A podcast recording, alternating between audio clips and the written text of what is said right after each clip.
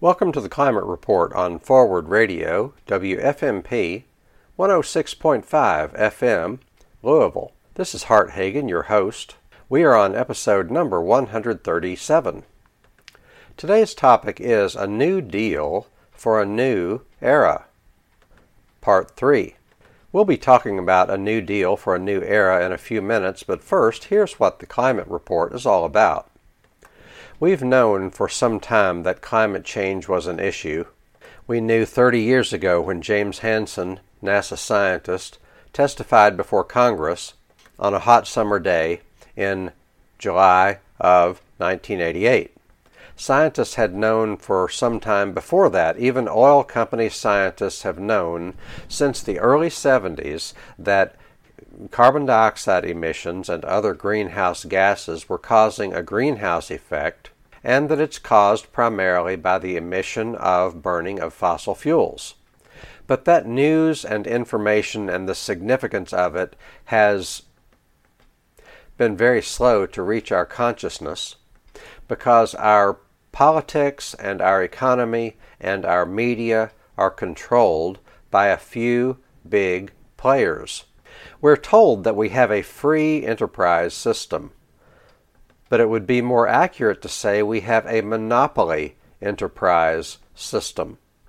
The type of capitalism we have is winner take all, and we have a choice. We can either organize our business system around the needs and interests of monopolies, or we can organize our business system around the needs and interests of entrepreneurs but we can't do both. America is supposed to be an entrepreneurial society. But alas, entrepreneurs have a really hard way to go because they are competing with big businesses because big businesses have been able to rig the system in their favor. Big restaurant corporations rig the system in their favor versus small locally owned restaurants agribusiness corporations rig the system in their favor versus small, local, organic farmers. Big banks rig the system in their favor versus publicly owned banks. The big money investors want to privatize schools by making it seem like public schools are not doing a good job. But public schools do a fine job given the limited funding that they have and given the challenges that they have. But climate change is very threatening, and in order to deal with that threat, we're going to have to completely restructure and re engineer and remake our entire society. We're going to have to remake our political system. Not that we have to have a constitutional convention in order to make changes, but we're going to have to have completely new people in office, and it's not just a matter of voting. We have to organize, educate, and agitate. We have to, we have to uh, make the type of change in our political system that only comes from lots and lots and lots of grassroots pressure. It's the type of pressure that environmentalists were putting on the Nixon administration in the late 60s and early 70s most of the landmark environmental legislation we have was signed into law from the early 60s to the early 70s. Much of it was signed into law by Richard Nixon, who was not an environmentalist, but he was afraid of the activists. At one point, there were a bunch of demonstrators in Washington, D.C., surrounding the White House, so Nixon had uh, hundreds of city buses uh, empty buses around the White House grounds to block the demonstrators. And he told his Secretary of State, or possibly at the time National Security Advisor, Henry Kissinger, he said, Henry, they're going to come in and get us. Richard Nixon passed the law, signed the laws that he did not because he was an environmentalist, but because he was afraid of the activists. That's where we want government to be. We want them to be afraid of us. As it is, they're only afraid of their corporate donors and they do the bidding of their corporate donors, with rare exceptions. Alexandria Ocasio Cortez is a rare exception because she did not accept political donations. I mean, did not accept corporate donations.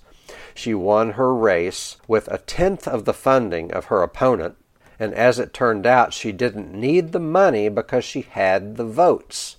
But that's a one in a hundred type of person in Washington, D.C. We need for that type of person to be in the majority in Congress. Corporate donations need to go. And I can tell you personally, that's where I draw the line. Don't expect me to get excited about any candidate that accepts corporate money. The only candidate get, that gets my vote is the one that just says no to corporate money. So we have a lot of work to do. We have to make a lot of changes, but in so doing, we can create a whole new world, and that's what the climate report is all about.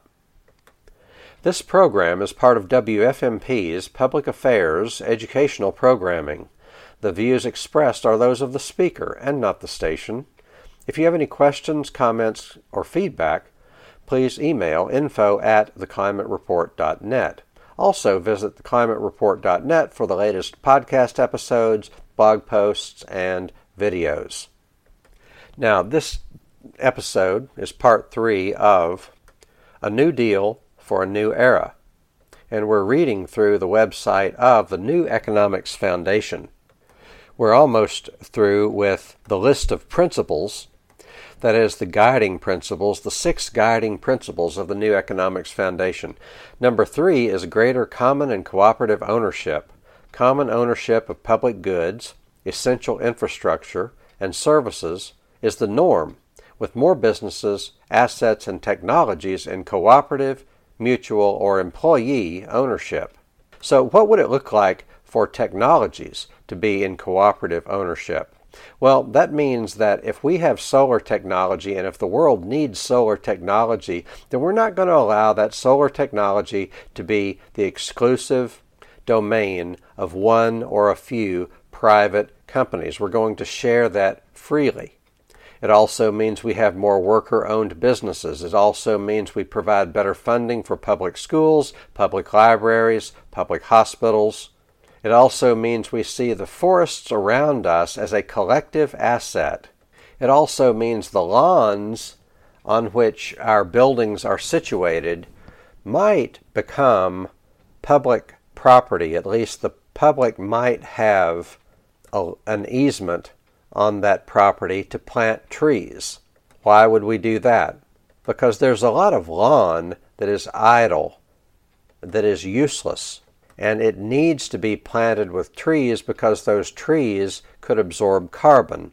And those, not just trees, but also wildflowers. We need to let more of our lawns grow up with wildflowers to help pollinators and to provide habitat for wildlife, including birds and small mammals. That is an example of public and cooperative ownership because to some extent we've, we, we've just we have uh, raised private property to the level of the sacred in the United States.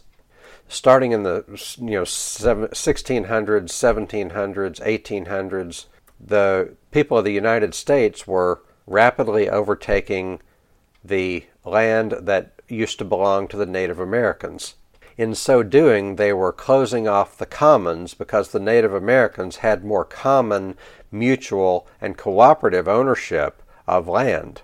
In most of most cases, their concept of private property was just foreign to them because they saw it as cooperative, and they saw it as something that was commonly owned.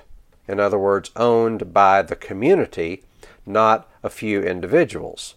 Now, the fake history of the United States that most of us learned would have us believe that the Indians were just primitive and the world had to evolve to a place where there was more private property. But what they don't tell you is that the same thing was happening in Europe in the old world. In Great Britain and in France, the commons were being fenced off. So the commons is the common property, the common forest, which people used to gather, gather their food and to hunt game. And they had agreements. Even the Magna Carta was an example of an agreement. that dealt with shared ownership of public property.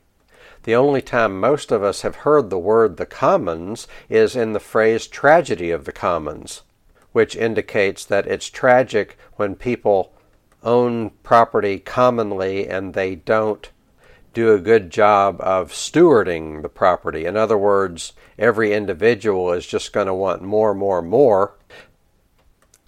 But that phrase, tragedy of the commons, is from an article that was written by somebody who knew nothing about the commons. The common, the, both in Europe and in the Americas, the people who had common property did a good job of enforcing certain rules as to how the common property was to be used. And it is tragic that the commons were completely abandoned in favor of private ownership, which obviously favors the very rich. When there's strict enforcement of private ownership, you can be sure that who benefits most from that is the very rich. The very rich benefited when people were pushed off of their land in England and had to go to the cities and provide cheap labor for factories. The very rich benefited when the Native Americans were pushed off of their land, and although small farmers had some opportunity for a while, it was only a matter of time, and not a lot of time, before the big banks and the big agribusiness corporations pushed out the small farmers and had their way with the land at everyone else's expense. Which brings us to guiding principle number five of the New Economics Foundation, which says, which provides for a decentralized active state, an active state enabling and enabling partner state that is significantly decentralized with strong local institutions that are rooted in and accountable to the communities they serve.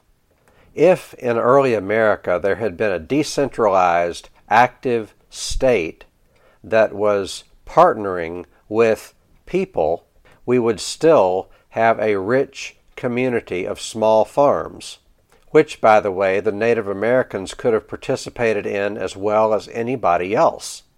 There was not a lot of difference between the culture of the Native Americans and the culture of the settlers. I mean, they had their differences, but they looked more like each other than any either of them looked like the people on the East Coast.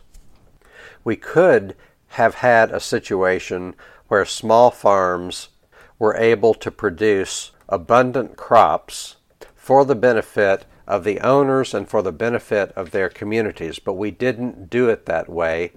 It was the Wild West, literally, and the big monopolies got to take over. The big monopoly banks got to take over, and the big monopoly agribusiness corporations got to take over. I've said it before, and I'll say it again.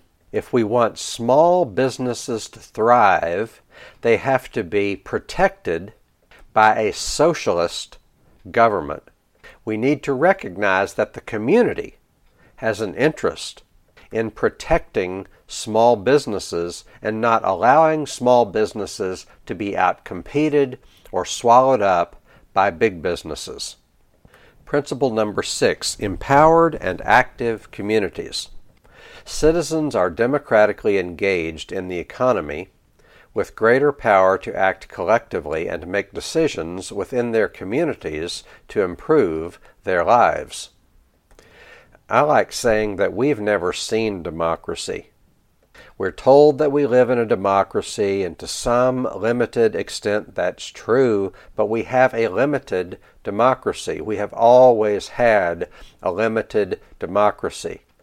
When our republic was first founded, the only people who could vote were white, male property owners. That was a limited democracy.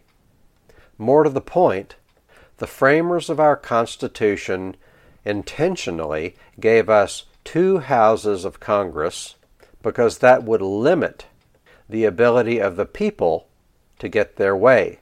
People couldn't even elect their own senators until the middle part of the 19th century. And in our history classes, we have been taught of the perils of mob rule. We don't want that democracy. We don't want too much democracy. We don't want the people to have too much power because who knows what's going to happen if the people have too much power. So we've always had a limited democracy, and now arguably it's not a democracy anymore because money has so much power and control. No matter who you vote for, they're owned by the big banks, and they're owned by the war profiteers, and they're owned by agribusiness. And no matter who you vote for, first and foremost, they're owned by the oil companies. So we have a democracy in and so far as we get to vote, but money determines who we get to vote to begin with, who we get to vote for. Money determines who gets the Democratic nomination, and money determines who gets the Republican nomination. It doesn't have to stay that way, but that's the way it is now. And the only way for it to change is for us to nominate candidates that are not bought with corporate money. But anyway, back to the original point. I like saying we've never seen democracy. The big money has taught us to be suspicious of democracy because that serves their interests. If you have power, why would you give it up? If you're a big corporation, the last thing you want is democracy. The big corporations have been making war on democracy at home and abroad for time immemorial. But the thread that runs through the Green New Deals is democracy at every level, including the local level. Democracy at every level, including a democratically worker owned business. Democracy at every level, including food cooperatives and agricultural cooperatives. Democracy at every level, which means regulating business is not off limits under the philosophy of neoliberalism, which is free market fundamentalism, under the philosophy of neoliberalism, which is this laissez faire economics, which is a complete fraud, under that philosophy, we're supposed to believe that the best thing the people can do is to leave business alone. But guess what? Business is not leaving us alone. Business is polluting our air and our water and our climate. Business has bought our elected officials. They're not leaving us alone. We need to have the power to democratically control what business does and does not do in our communities. If we say to McDonald's, get lost, we need to have the ability to enforce that. We need to be, have the ability, county by county, to make that happen if that's what we want. And if we told fast food to get lost, or you have there are limitations on what you can do if you're going to expect to set up in our community, then we need to have the power to vote to make that happen and to enforce it.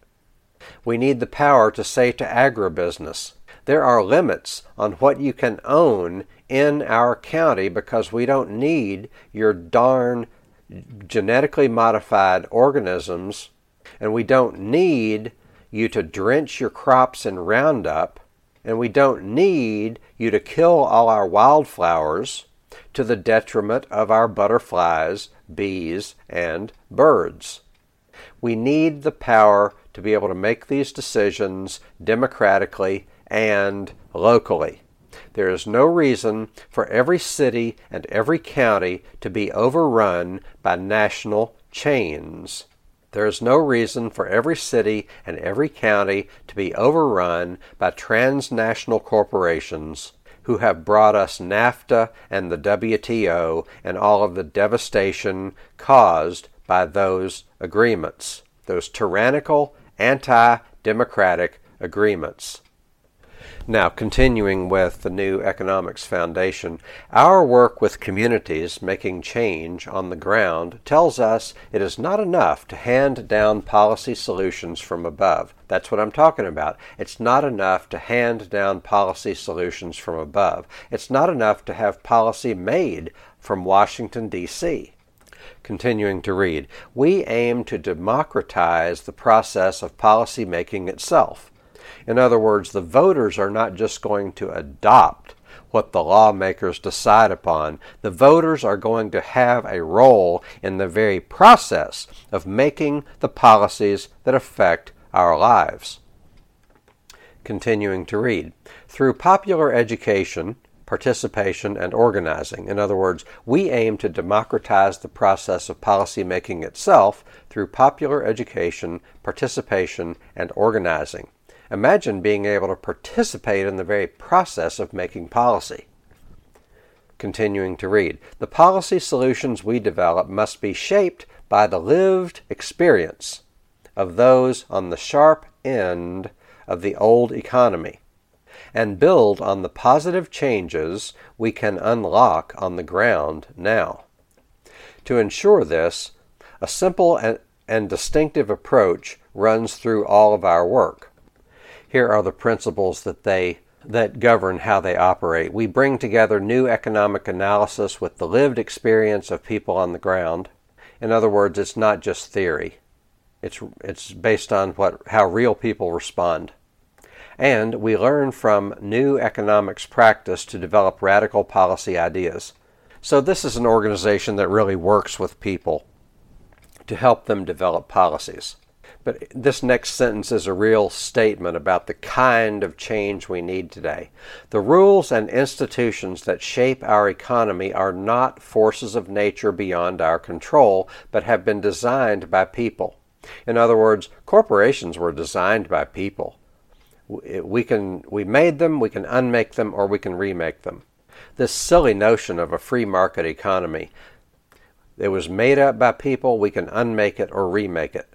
And it says here that over the past 40 years, these rules and institutions have been redesigned to work for corporate power and wealthy elites. We have consented to these rules and institutions that enrich the rich. We have consented to these rules and institutions that give all the power to those that have most of the money. That's not democracy, my friend. That's not democracy. When we give all the power to those that have most of the money, we no longer live in a democracy. Now we're going to go to the New Economics Foundation's version of the Green New Deal. Now, I used to think that the Green Party originated the first Green New Deal, and maybe they did, but if so, I think the New Economics Foundation was also in on the planning and drafting of the original Green New Deal back in 2008. Here's what they say about their proposal that they're calling the Green New Deal. We're calling for a program of investment and a call to action as urgent and far reaching as the U.S. New Deal in the 1930s and the mobilization for war in 1939. Number one, creating and training a carbon army of workers to provide the human resources for a vast environmental reconstruction program. We want to see hundreds of thousands of these new high and high skilled and lower skilled jobs created in the UK. Remember that New Economics Foundation is in the UK. It will be part of a wider shift from an economy narrowly focused on financial services and shopping to one that is an engine of environmental transformation. The UK has so far largely missed out on the boom in green collar jobs, with Germany already employing 250,000 in renewable energy alone. So that's item one in this list of eight items in their Green New Deal. The first of these three sentences suggests a vast mobilization in other words, you, as opposed to what? In today's world, the defenders of business as usual will say, you know, we should just let the free market take care of this. The free market is going to take care of this if we just let the free market take care of this. But the free market doesn't take care of anything but rich people. The free market is a figment of the imagination of an intellectual class that serves big money. And this intellectual class believes in the free market because it's what they've been taught. It's what we're taught in school. It's what we're taught in higher education. It's what we're taught in the media. But what we need is not a false ideology. What we need is a vast mobilization. It says here we want to see hundreds of thousands of these new high skilled and lower skilled jobs created in the UK. So, what kinds of jobs are we talking about? We're talking about, okay, we need solar power, so that requires solar engineers. It requires, to make solar panels, you need solar engineers, you need mechanical engineers, you need electrical engineers, you need industrial engineers, you need all kinds of technicians you need salespeople to sell the panels. You need a state of the art energy grid, which means you need a whole other slew of technicians and engineers and urban planners to build the state of the art energy grid that we need to accommodate solar power and wind power. We also need engineers and technicians and urban planners to build the system of mass transit that we need. And that's only scratching the surface. We need to reinvent our system of organic farming, or we need to re- reinvent our system of farming and food delivery, which is currently based on a corporate agribusiness model, and it needs to be a system of small farmers that unite together in cooperatives. So we need farmers, we need people to run small local markets and that's not all. We need people who understand forestry. In that regard, we need people who understand native trees and plants and the conservation of water. We need people who, with expertise in the area of allocating water resources equitably. We need people who understand native plants and can make recommendations about how to support pollinators, bees, butterflies, birds. The list goes on. That's why the Green New Deal is going to create three times as many jobs as the same amount of money spent on the old Raw Deal. I'm looking at a visual graphic from an article by Clean Technica, which communicates in essence that there are three times as many jobs to be had per million dollars invested if we invest in clean energy the numbers are as follows. If you invest a million dollars in natural gas, you get five jobs, coal, seven jobs, smart grid, 12 jobs, wind, 13 jobs, solar, 14 jobs, biomass, 16 jobs, building retrofits, 17 jobs, and mass transit, 22 jobs. If we care about creating jobs, then we cannot afford to not implement a Green New Deal. And yet, what do the naysayers say about the Green New Deal? We can't afford it. The fact is, we can't afford not to implement a Green New Deal. I've got less than a minute left. Let me leave you with a couple of thoughts. The Green New Deal is not one thing, it's not one proposal. It is a whole family of ideas it is a conversation, and it is an opportunity to completely transform our society for the better. We can use this opportunity to create a whole new world. And everybody has to pitch in. We have to work seriously as if our lives depended on it, but it's an opportunity to have a whole lot of fun in the process. That's all for now. Have a great day.